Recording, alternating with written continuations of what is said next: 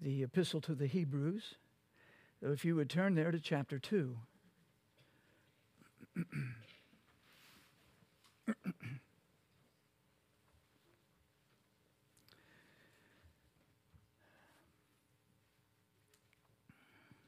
Hebrews chapter 2.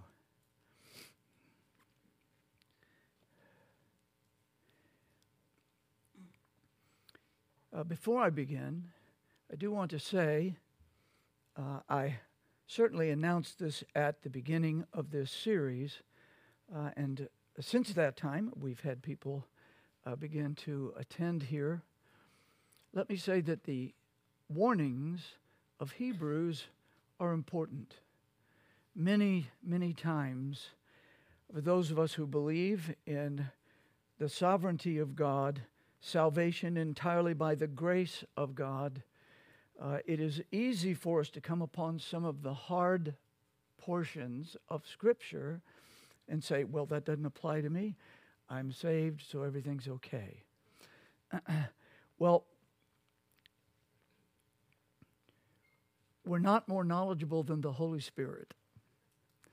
The Holy Spirit set these words here, and we will see several of these warnings throughout our studies in this wonderful letter.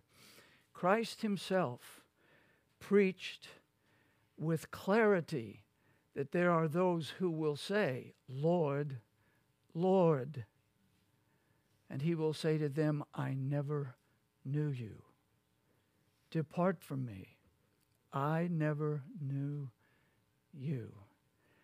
and my purpose is not to trouble God's children in and of themselves. but at the same time, any preacher who stands before God's people cannot pick and choose what to preach and what not to preach, especially if he thinks his job depends on it. If his work is a job to him, he needs to be out of the pulpit. The pastoral ministry is one of calling, not hiring and firing. And so when we come to these difficult portions, I only want people to be troubled this far. When you hear God's word and when you hear it plainly applied to your soul and you realize that you are lost, I want you so troubled that you will come to Christ for God's people. Sometimes we do need to be troubled because we're beginning to backslide. The call of the world comes to every single one of us every single day. And as Octavius Winslow says so powerfully in his book, Personal Declension, and as Mark Jones says uh, in his excellent book, which I commend to everyone here, the pilgrim's regress, he makes very, very clear um, that backsliding comes uh, subtly, and we begin to slip and to drift very easily. And very often, by the time you recognize it, you are backslidden. And something that upon that recognition, you need to repent as quickly and as fervently as you possibly can. so, I hope in every one of the passages that are warnings constantly to set Christ before his people, but not a pat on the head. There only that we might look to our Lord and ask him earnestly is it I? Lord, am I sliding? And I trust these warnings will be helpful to you, even if they're only a warning shot across the bow. Each of us needs to examine himself regularly, especially those who are in secular work, because the uh, the corporations of this world and many businesses are becoming the havens of pagan doctrine, pagan worldview. If it's to be, it's up to me kind of stuff. Now, if it's to be for any of God's children, it's to be because of Christ, His mercy, His grace, and our love for Him. So, uh, that's like the warning sticker. Let me just say, please, hear these things and take them seriously. But always be fixed on Christ.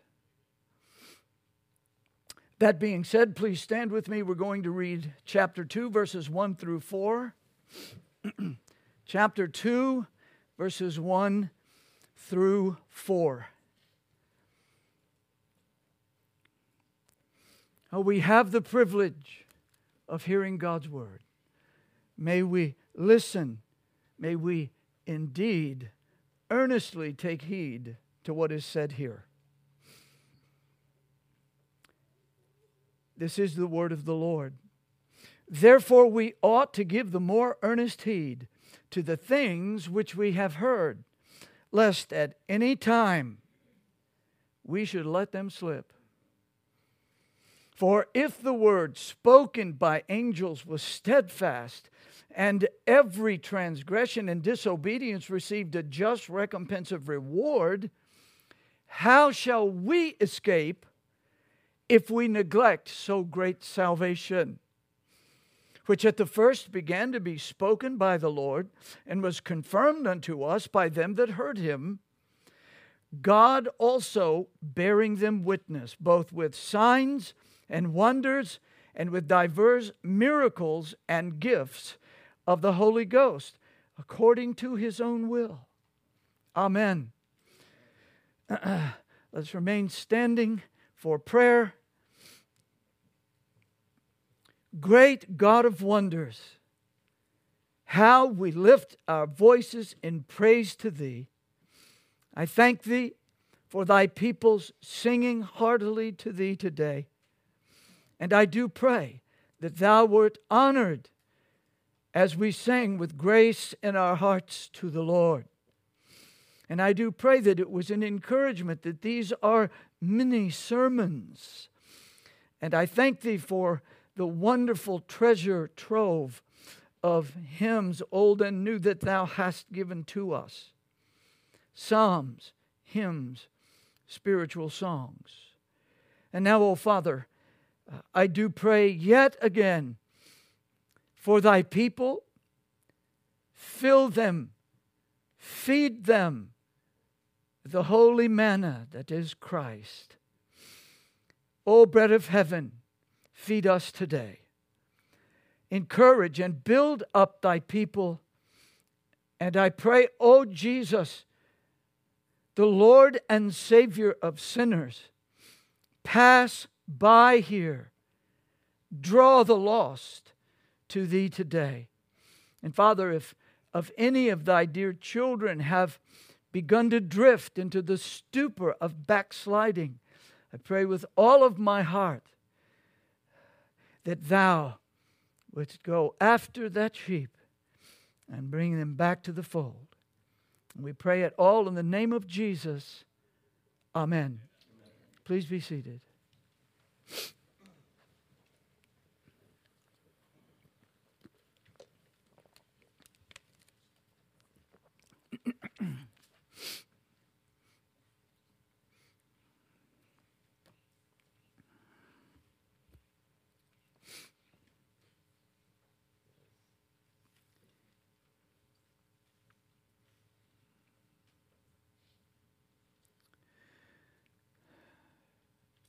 May our Heavenly Father, through His holy enthroned Son, our blessed intercessor, come by the life giving force of the Holy Spirit and give us ears to hear His word this morning. The title of our message is Are You Earnestly Listening to Jesus? This is part three. By God's grace, Part one taught us that the believer's essential responsibility is to hear, believe, and obey Christ. The Old Covenant fathers heard God's voice through the prophets, but in these last days, God's people have heard God's voice through God's Son, Jesus Christ, our Lord. And the point is this Christ and his new covenant revelation are vastly superior to the old covenant revelation. And why? All 14 verses of chapter 1 tell us why. All 14 verses of chapter 1 reveal the radiant splendor and deity of the enthroned Son of God. Seated at the right hand of the majesty on high. For that reason, chapter 2 begins with the word therefore, which connects those 14 glorious verses to the first warning in Hebrews. Five such warnings appear in this sermonic letter. And this is a good moment uh, in our review to point out the structure of the author's warnings. There are two parts, essentially, not complete agreement about how many parts there are, but there are two unarguable points. Number one, he gives one or more exhortations to his readers to persevere in the faith.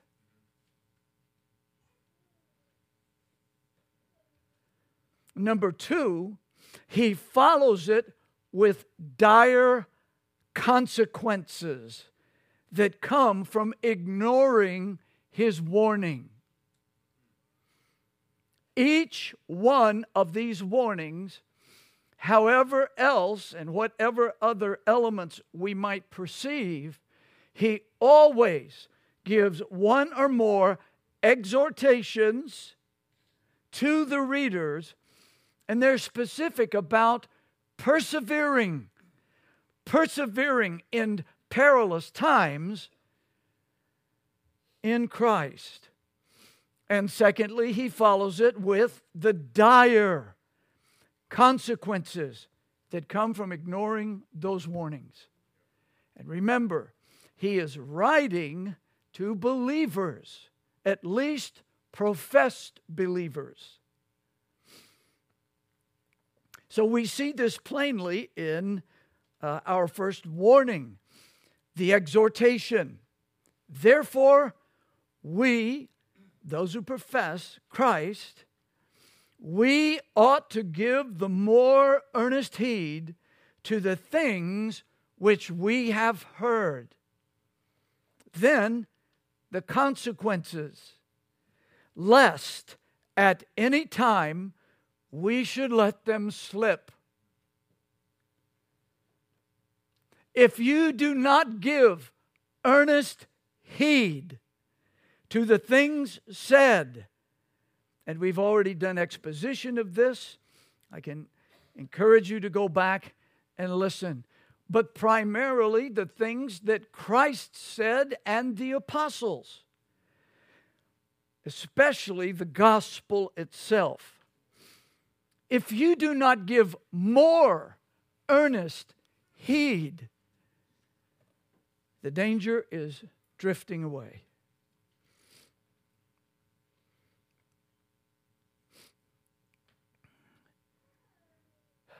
So, the meaning of this warning is essentially this. Because the glorious revelation of Christ, his deity, humanity, redemptive sacrifice, and enthronement in chapter 1 is true, it is necessary for those of us who profess faith in Christ to pay far, far greater attention to the words that we have heard from Him. very often our mind is, well, you know, those lost people ought to listen to him. The Holy Spirit is saying, those of you that profess his name, I want you to see how glorious he is and the wonder of the things he has said. But you need to put far greater thought, meditation, Holy Spirit hearing to what he said so that you don't drift. Why? Because apostasy is real.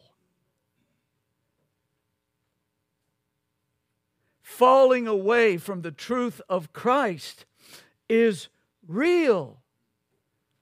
Hebrews will teach us that throughout its wonderful chapters.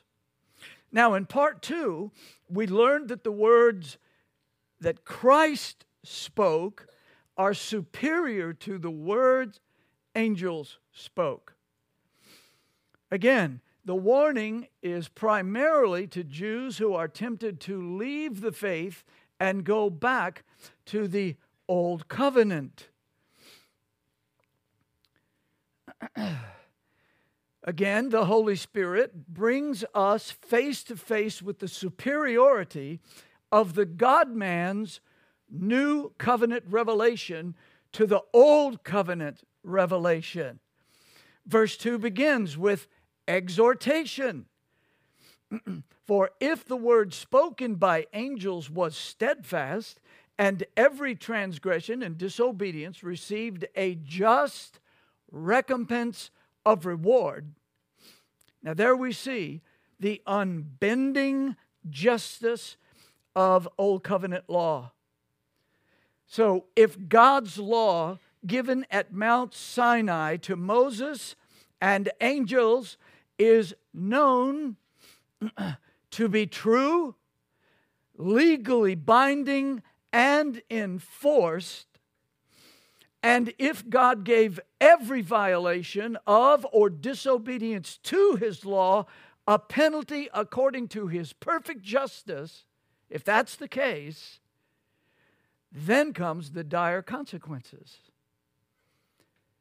And let me say to the children, dire, D I R E, means extremely dangerous.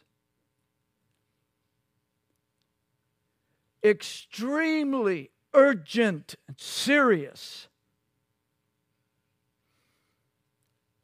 And what are those dire consequences regarding God's justice upon those who broke his law?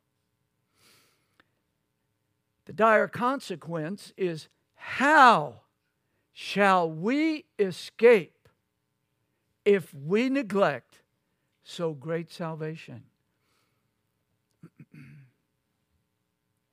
How? How shall we escape? The meaning of escape here is not uh, the idea that we generally use it today. For instance, an escape from prison, an escape from confinement. It's not the idea. the force behind the word is avoiding. How will we avoid God's wrath? How are you going to avoid the just wrath of God if you ignore the glory of the gospel of God's grace in Christ.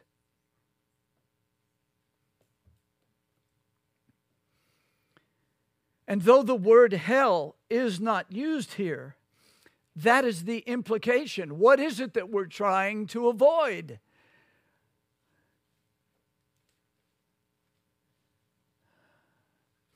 How will we avoid the greater condemnation than the lawbreakers because of the greater revelation that we have.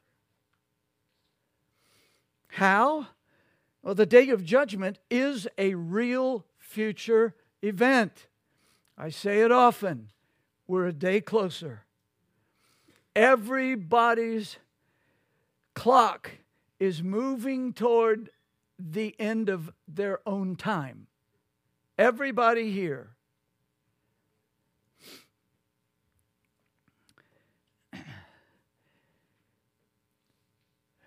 It is coming. It will happen.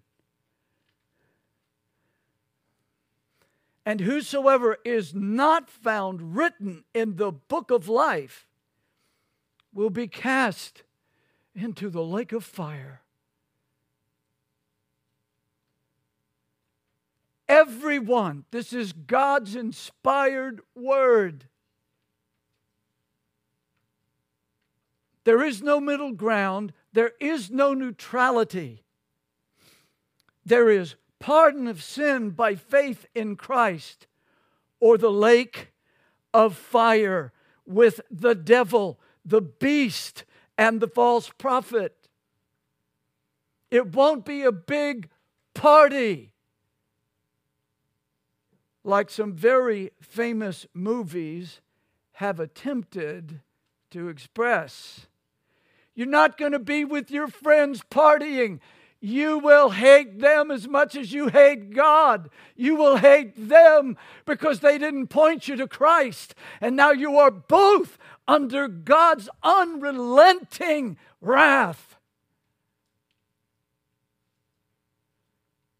There will be no laughter in hell, no jokes, no smiles. Misery beyond our present conception. Our misery in this world stops sooner or later, no matter how long we endure it. But it will not be so in hell. How will you escape that? This is what he's talking about.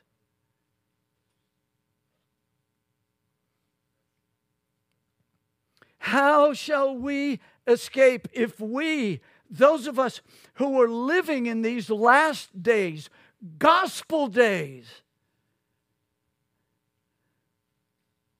if we neglect the glorious, merciful, loving message of God's salvation by grace through faith in the crucified and resurrected Savior we will not avoid a condemnation worse than will be experienced by those under the Mosaic covenant. We will not escape that. You living in gospel days have the greatest blessing and the greatest curse because God has affirmed his mercy. God has shown his love in giving us Christ Jesus, his only begotten Son. To say, uh, no, got some partying to do, got some important things I want to accomplish in my life, they will mean nothing to you as you lie in the flames of eternity. Nothing. How will you escape? How will you avoid that? Well, I'll try to be better. Your works will never save you. That is why this gospel revelation is so important. It is all about changing your mind about your sin and believing on the crucified and resurrected Savior. You will never be saved any other way. There are no other paths. That is a lie. Jesus said, I am the way, the truth, and the life. No man comes to the Father but by me. There is no other option. You will live in the pardon of God, in the grace of God, and join Him in eternity for the glory and beauty of that, that glorious place.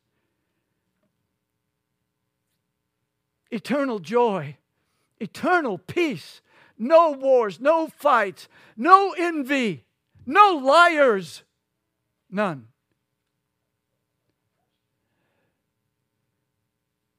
The day of judgment is real. And the writer of Hebrews is saying, How are you going to avoid this?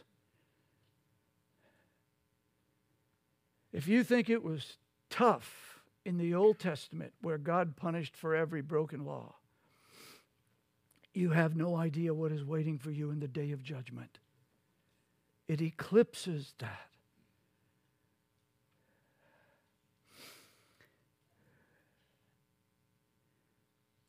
My friends.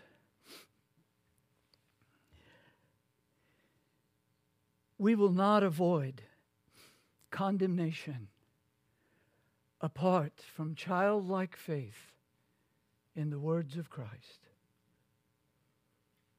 We do not see him now, but we have been given his words.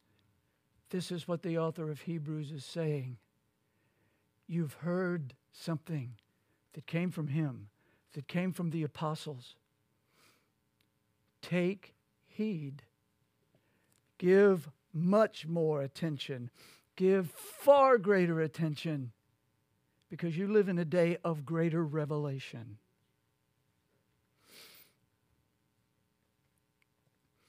In other words, to break God's law surely brings God's wrath upon sinners in this world and the next. But to ignore God's mercy,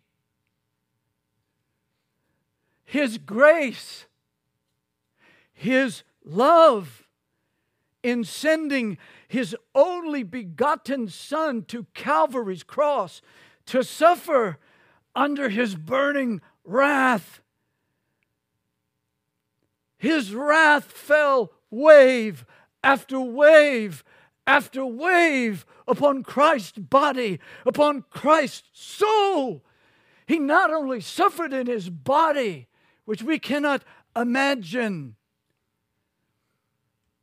but the sufferings in his soul as he felt, as he saw himself cut off for, from God because he was being treated as an unclean thing an unclean, hell deserving sinner. He was not.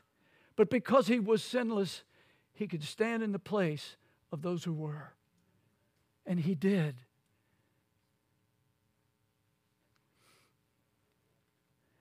He could cry out, My God, my God, why hast thou forsaken me?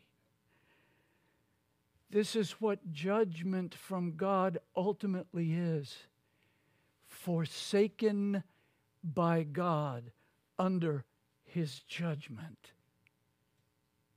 There will be no second chance. Every now and then I talk to prisoners or those who have been in some of our organizations that care for men who come out of prison or are homeless. And they will say, oh, God's the God of second chances. And I had a man say that to me recently, right across my fence. We were talking. And he said, God's the God of second chances, you know. And I said, That's why you're still breathing. When you die, all second chances evaporate forever. God has done the most astonishing thing that the human mind can comprehend. His eternal Son, Christ, uh, the, the eternal Son who became a man so that he could die for humans. And not just die. Oh, we all hear stories of great heroes who lay down their lives for their friends or for their family or for their country.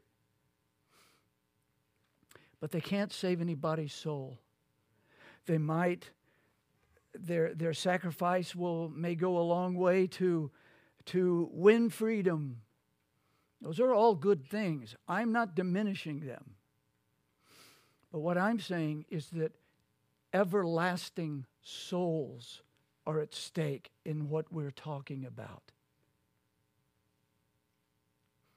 There's no escape hatch, there's no parachute, there's no easy way there's coming to see yourself for the sinner that you are, that you live breaking God's laws, and that your only hope for them to be pardoned is to repent of your sins. Change your mind about your sins and listen to the truth of the gospel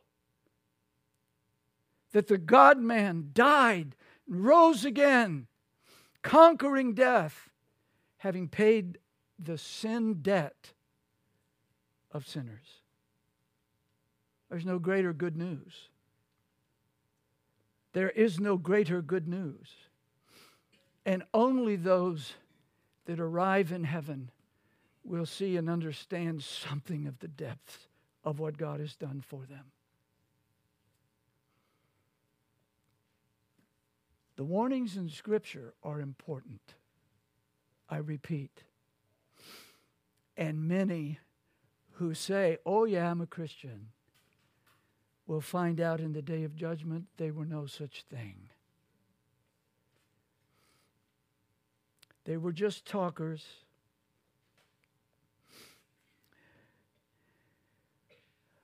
So, how will you avoid a greater condemnation? How will you avoid if you are unconcerned about your soul? There's one thing that you have that you can lose forever, and that is your soul. Jesus himself said this What shall it profit a man if he shall gain the whole world but lose his own soul?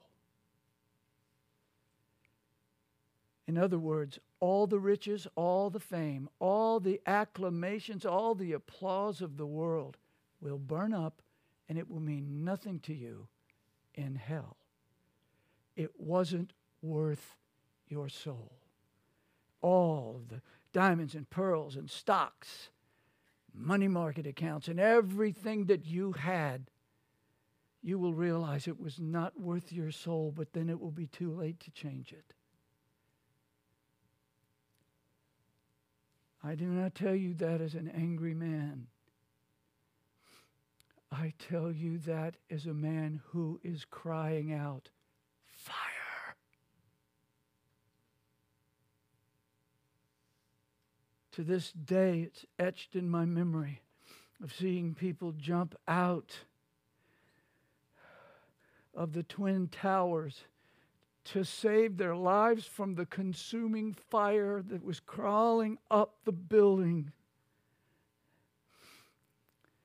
It didn't save them. They escaped those fires.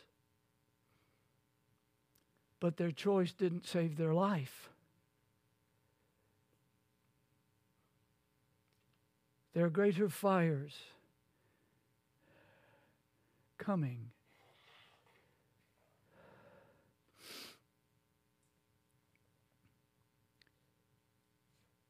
And I say to us who profess to be Christians, if you pay no attention to what Christ has said, not simply in the gospel, but what he calls us to, the greatest shock in your existence may be the day of judgment.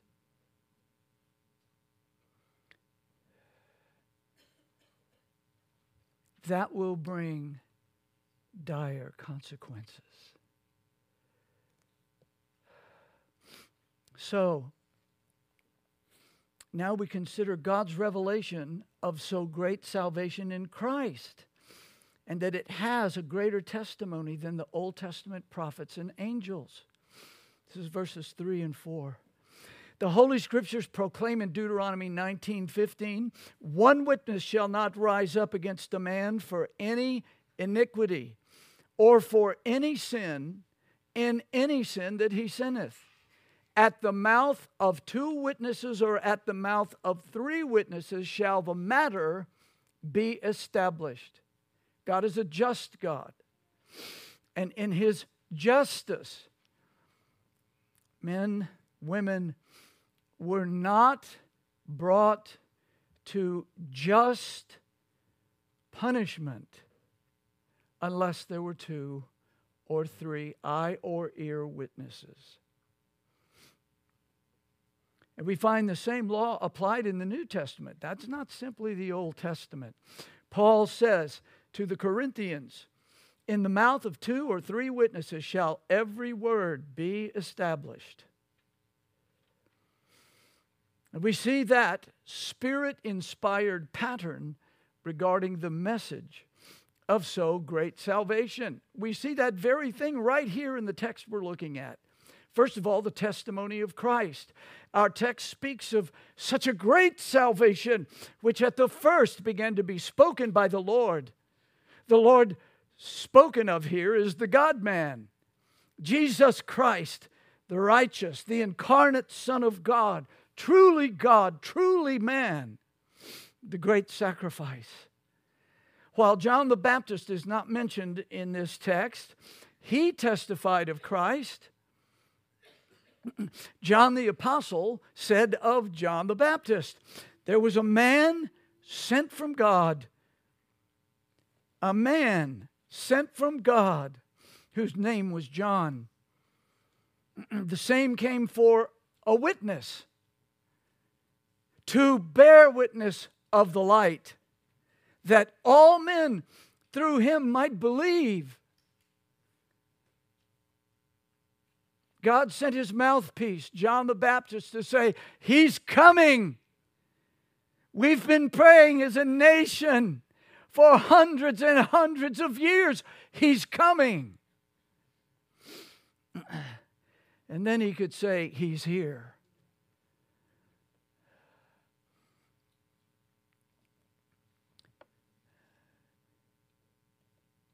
Jesus Christ himself testified, As long as I am in the world, I am the light of the world. John said, He's the light. Christ said, I am the light. Agreement, two, testi- uh, two testifiers. The Jesus Christ set before us testified, I am the light. I am the light of the world. Now, Jesus began his public ministry saying, the time is fulfilled and the kingdom of God is at hand. It has drawn near. It's here. Why? Because the king was there. And we don't see him exercising his kingship yet. But he was the king before the foundation of the world. And now the God man comes into this world, calling men to his kingdom. the Pharisees said to him, Thou bearest record of thyself, thy record is not true. Jesus answered and said unto them, Though I bear record of myself, yet my record is true, for I know whence I came. I know where I came from. It's also written in your law that the testimony of two men is true. I am one that bear witness of myself, and the Father that sent me beareth witness of me. Jesus Christ kept the law perfectly, his entire ex- existence on this planet. We can't gather that. It's hard for us, weak and feeble human beings, to walk in the righteousness that God has set before us.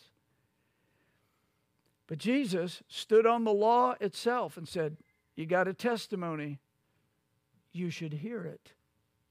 You should believe what's being said. Again, Jesus said to his disciples, Believe me that I am in the Father. This is to his own group. I am in the Father and the Father in me, or else believe me for the very work's sake. If you can't handle believing who I am, watch what I do and then make a conclusion.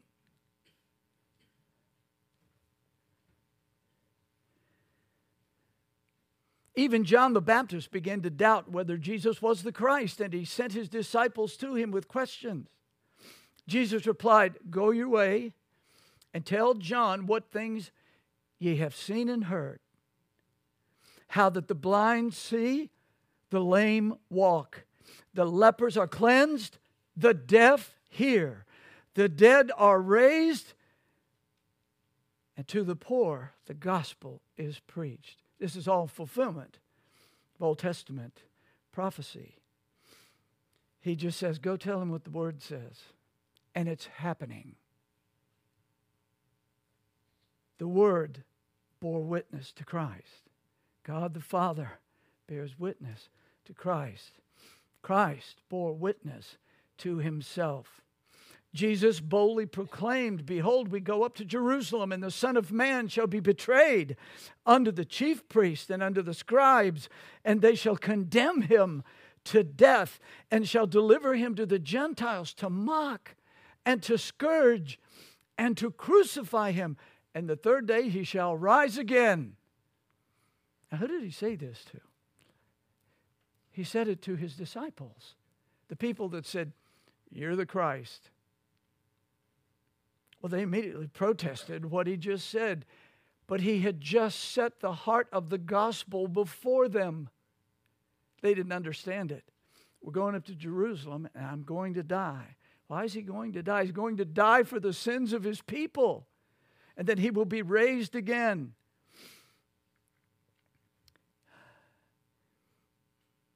There, my friend, there is the gospel briefly summarized the God man, dying on the cross as the sin bearing substitute, as the payment for the sins of God's people.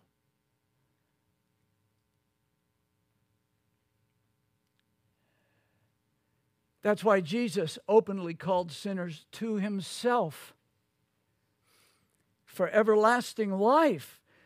Verily, verily, I say unto you, he that believeth on me hath everlasting life. And this is the will of him that sent me, God the Father, that everyone which seeth the Son and believeth on him may have everlasting life. Do you understand you're hearing eternal words that are telling you, especially if you are here today and you have not come to Christ? God Himself has said, Here's my son. John the Baptist said, There he is. Jesus said, I am the one. And He said, Come to me.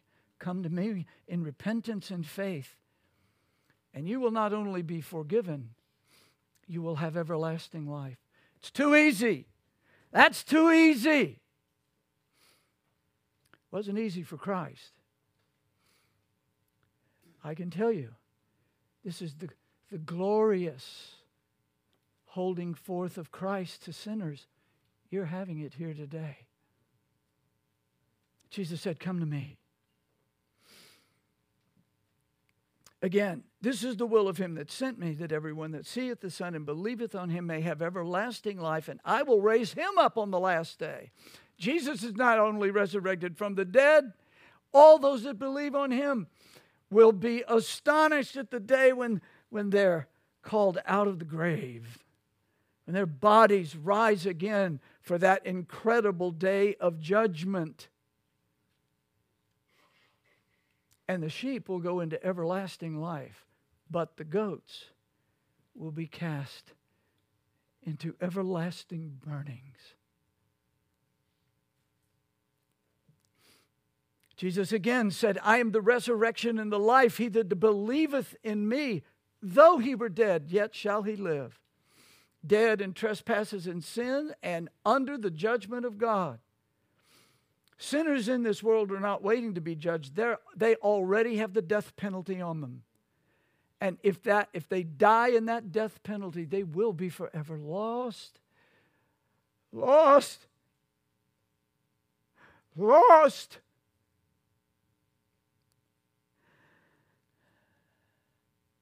yet shall he live. Why will you die without him?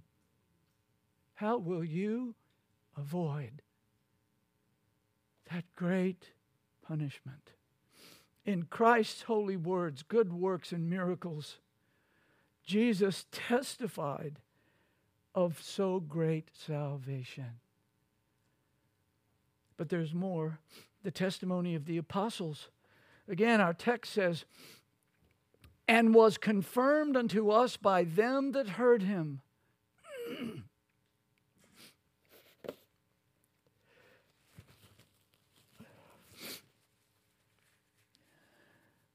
Christ's chosen apostles testified of Christ and confirmed our so great salvation.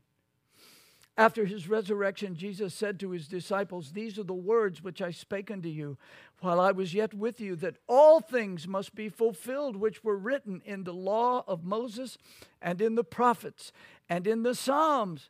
In other words, the whole Old Testament concerning me. Then opened he their understanding that they might understand the scriptures, which we all need, and said unto them, Thus it is written, and thus it behoved Christ to suffer. Do you see the connection with God's words? And paying attention to God's words and making sure that you continue to give far greater attention to His words. The revelation is greater, the consequences dire for not believing. Thus it is written, and thus it was appropriate for Christ to suffer and to rise again uh, from the dead the third day. They're the heart of the gospel.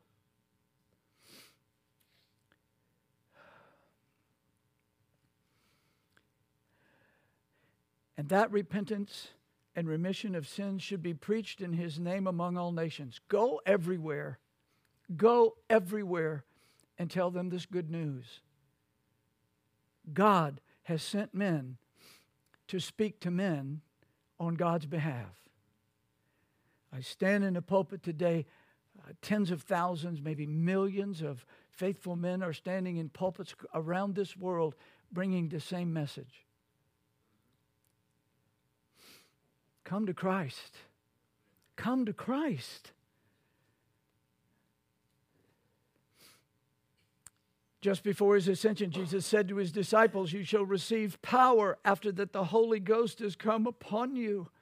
And ye shall be witnesses unto me, both in Jerusalem and in all Judea and in Samaria and unto the uttermost part of the earth.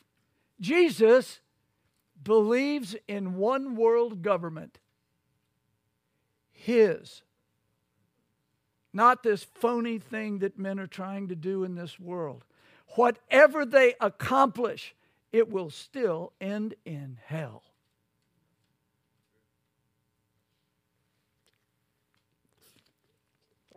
There is one Lord of his kingdom and of this universe. God gave it to his son to rule, and he's enthroned at the Father's right hand right now. He knows every soul here, and he knows everyone in this world. And he says, Now go and tell them this good news. Go and preach Christ. Oh, I'm looking forward to that day when time shall be no more. but uh, I will say that uh, on the day of Pentecost, we hear the very things that Christ commanded the disciples to say. Peter stands filled with the Holy Spirit. This Jesus hath God raised up, whereof we are all witnesses. God raised up testimony to fill this earth from top to bottom, from east to west, with the message of Jesus Christ the Lord. Not to go with guns and bombs and swords, but to go with the sword of the Spirit, the holy word of God, and to preach that gospel, that good news. Jesus Christ receives sinners. The God man died and rose again so that sinners might become the children of God, their sins washed away forever. Peter goes on to say, Therefore, being by the right hand of God exalted, and having received of the Father the promise of the Holy Ghost, he hath shed forth this, this extraordinary thing that you're seeing and hearing. You're experiencing this in this world. The power of God and His Spirit transforming People everywhere were beginning to listen to Peter. Jews from every nation, the scripture tells us. And what does he say? Repent and be baptized, every one of you, in the name of Jesus Christ for the remission, the pardon, the forgiveness of sins. the message has gone out. And Jesus gave us many more words than the gospel alone. He gave us many things. That's why he said to his disciples, Go into this world and make disciples and teach them to obey everything that I've taught. Do you, do you hear that? This is the king speaking. Go out and start calling people into my kingdom, and I will rule them with grace and with mercy and with love, and I will deal with my enemies later. Go preach the word. Go preach that good news that sets sinners captives free. Don't think for a moment, if you're here as an unbeliever, that you are in some kind of neutral condition. You are bowing by your life, by what you think, by what you say, everything that you do. You are bowing either to Christ or you are Satan's fool. You serve him and his dictates. Scripture is very plain about that. There's no middle ground, there's no safe place but Jesus Christ. Well, I will stop that part. I want to get a little further. But over and over in the book of Acts and many other places, throughout the book of Acts, you see witnesses. You see witnesses and testimony to Jesus Christ the Lord. And finally, there's the testimony of God the Father. Christ's own testimony, the, the, uh, the testimony of the apostles, and of God the Father. The text says, God also bearing them witness. I don't know if you're as dull as I am. there are times I can read words like that and go, mm-hmm, and keep moving without stopping and thinking that God Himself, the Almighty, the God of the universe, bore witness to his son. There's no higher authority. Oh, yeah. I was witnessing on the LSU camp- uh, campus once, and I was talking to a young man and a, a young man and a, a fellow walked by, and what the young man said to me after I talked to him for a little while, he said, "Look, this is simple. You want me to believe that book?" I was holding the Bible. He said, "You want me to believe that book, and I don't. There's nothing else for us to talk about."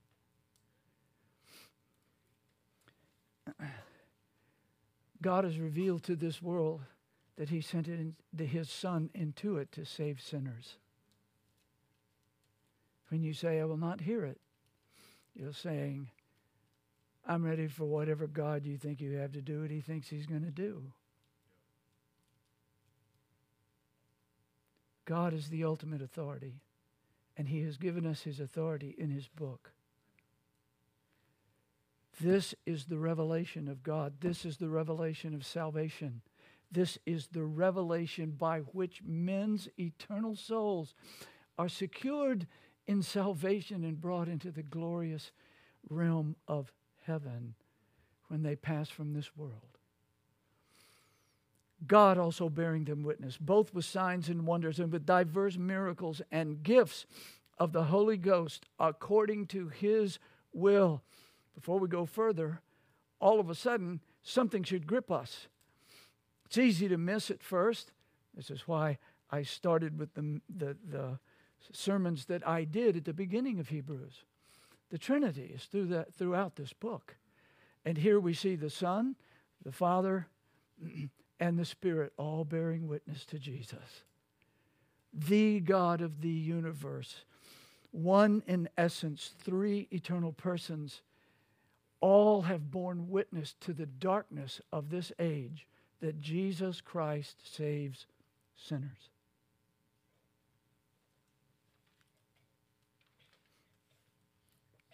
With this passage, we see all three persons bearing witness on earth through Christ and the apostles as such a great salvation. So what? It's why I'm telling you that the author inspired by the Holy Spirit, wrote this book. It's exactly why he says, I'm urging you in these last days to make sure that you've given far greater, far greater listening to these words. There's not going to be another revelation of salvation in this time. It's the gospel, and then it is the words that Christ gives us about living in his kingdom. This is what we have been given by our great and wonderful God. Let me say quickly when Jesus was baptized, he went up straightway out of the water, and lo, the heavens were opened unto him, and he saw the Spirit of God descending like a dove and lighting upon him. And lo, a voice from heaven saying, This is my beloved Son, in whom I am well pleased. The world as a, as a whole is not pleased with Jesus Christ.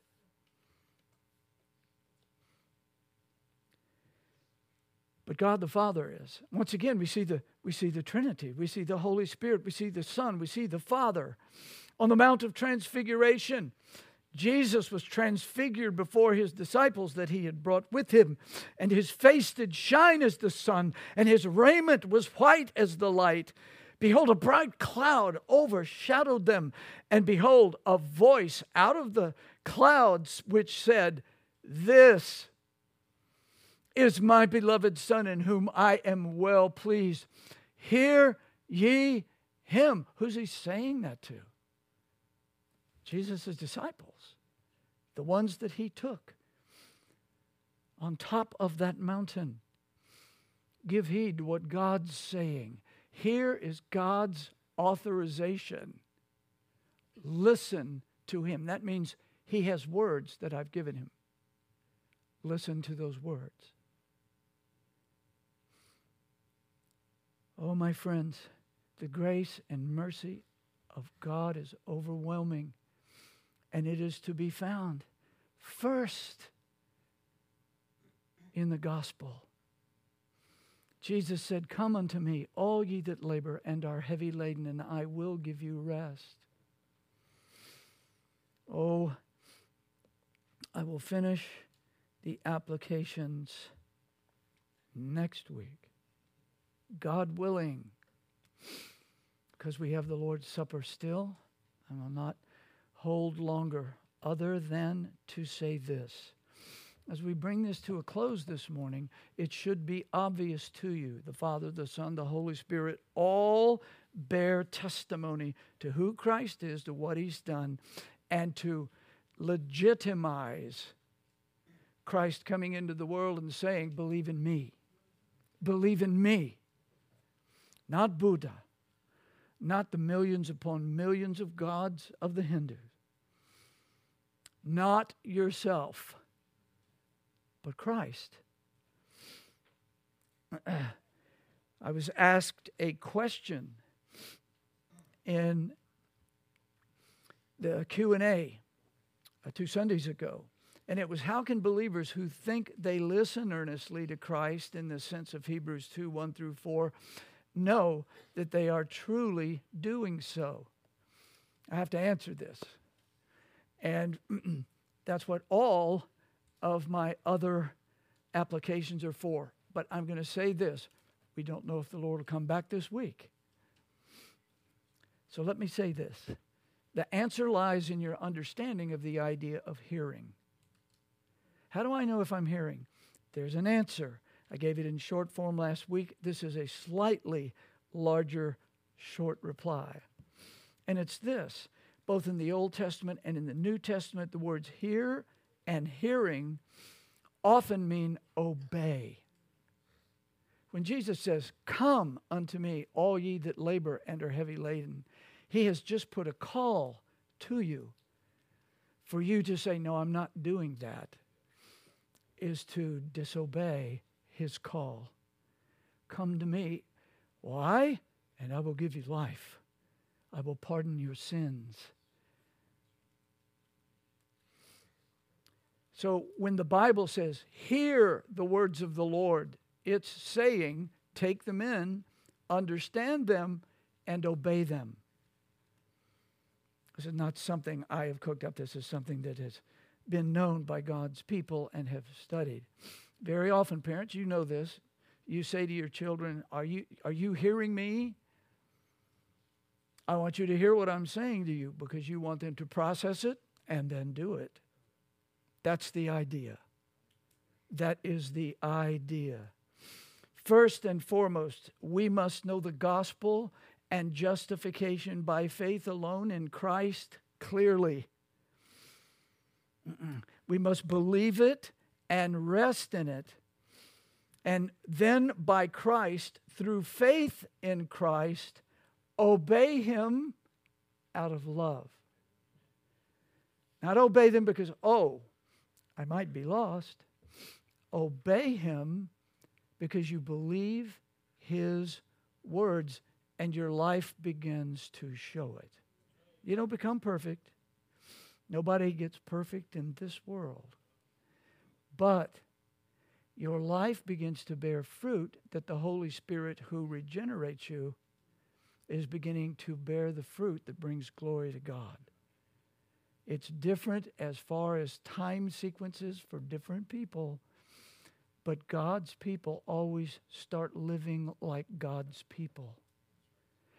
But that's exactly why you must take heed to what has been said. You can't obey what you don't know. If you are not giving yourself to the Word of God to know what Christ calls you to, I can tell you, you're probably not obeying Him in far more ways than you presently think. There's nothing more important in the life of a believer than the Word of God and prayer. We will we'll come to the end of that next week, God willing. How do I know that I'm listening? You start walking with Christ. You start obeying Christ. And you know how to obey Him first by the Spirit's help in reading the Word of God. He tells us how to live. Oh, my brethren, the warnings are for the good of God's people.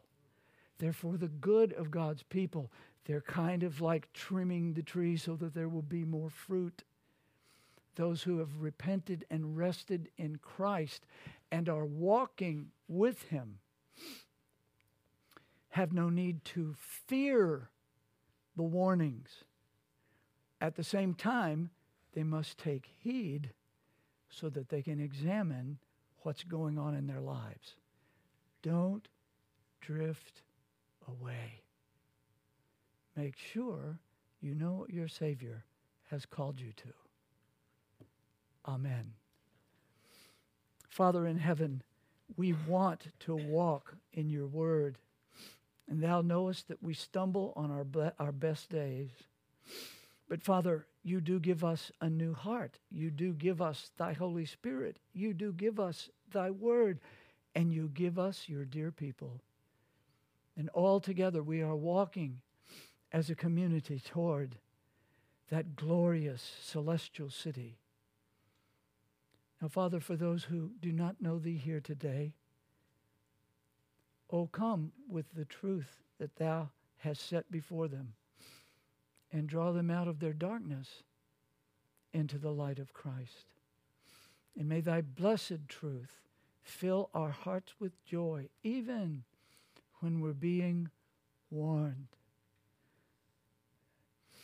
What faithful and good parent doesn't face the experience from time to time of stringently warning their children?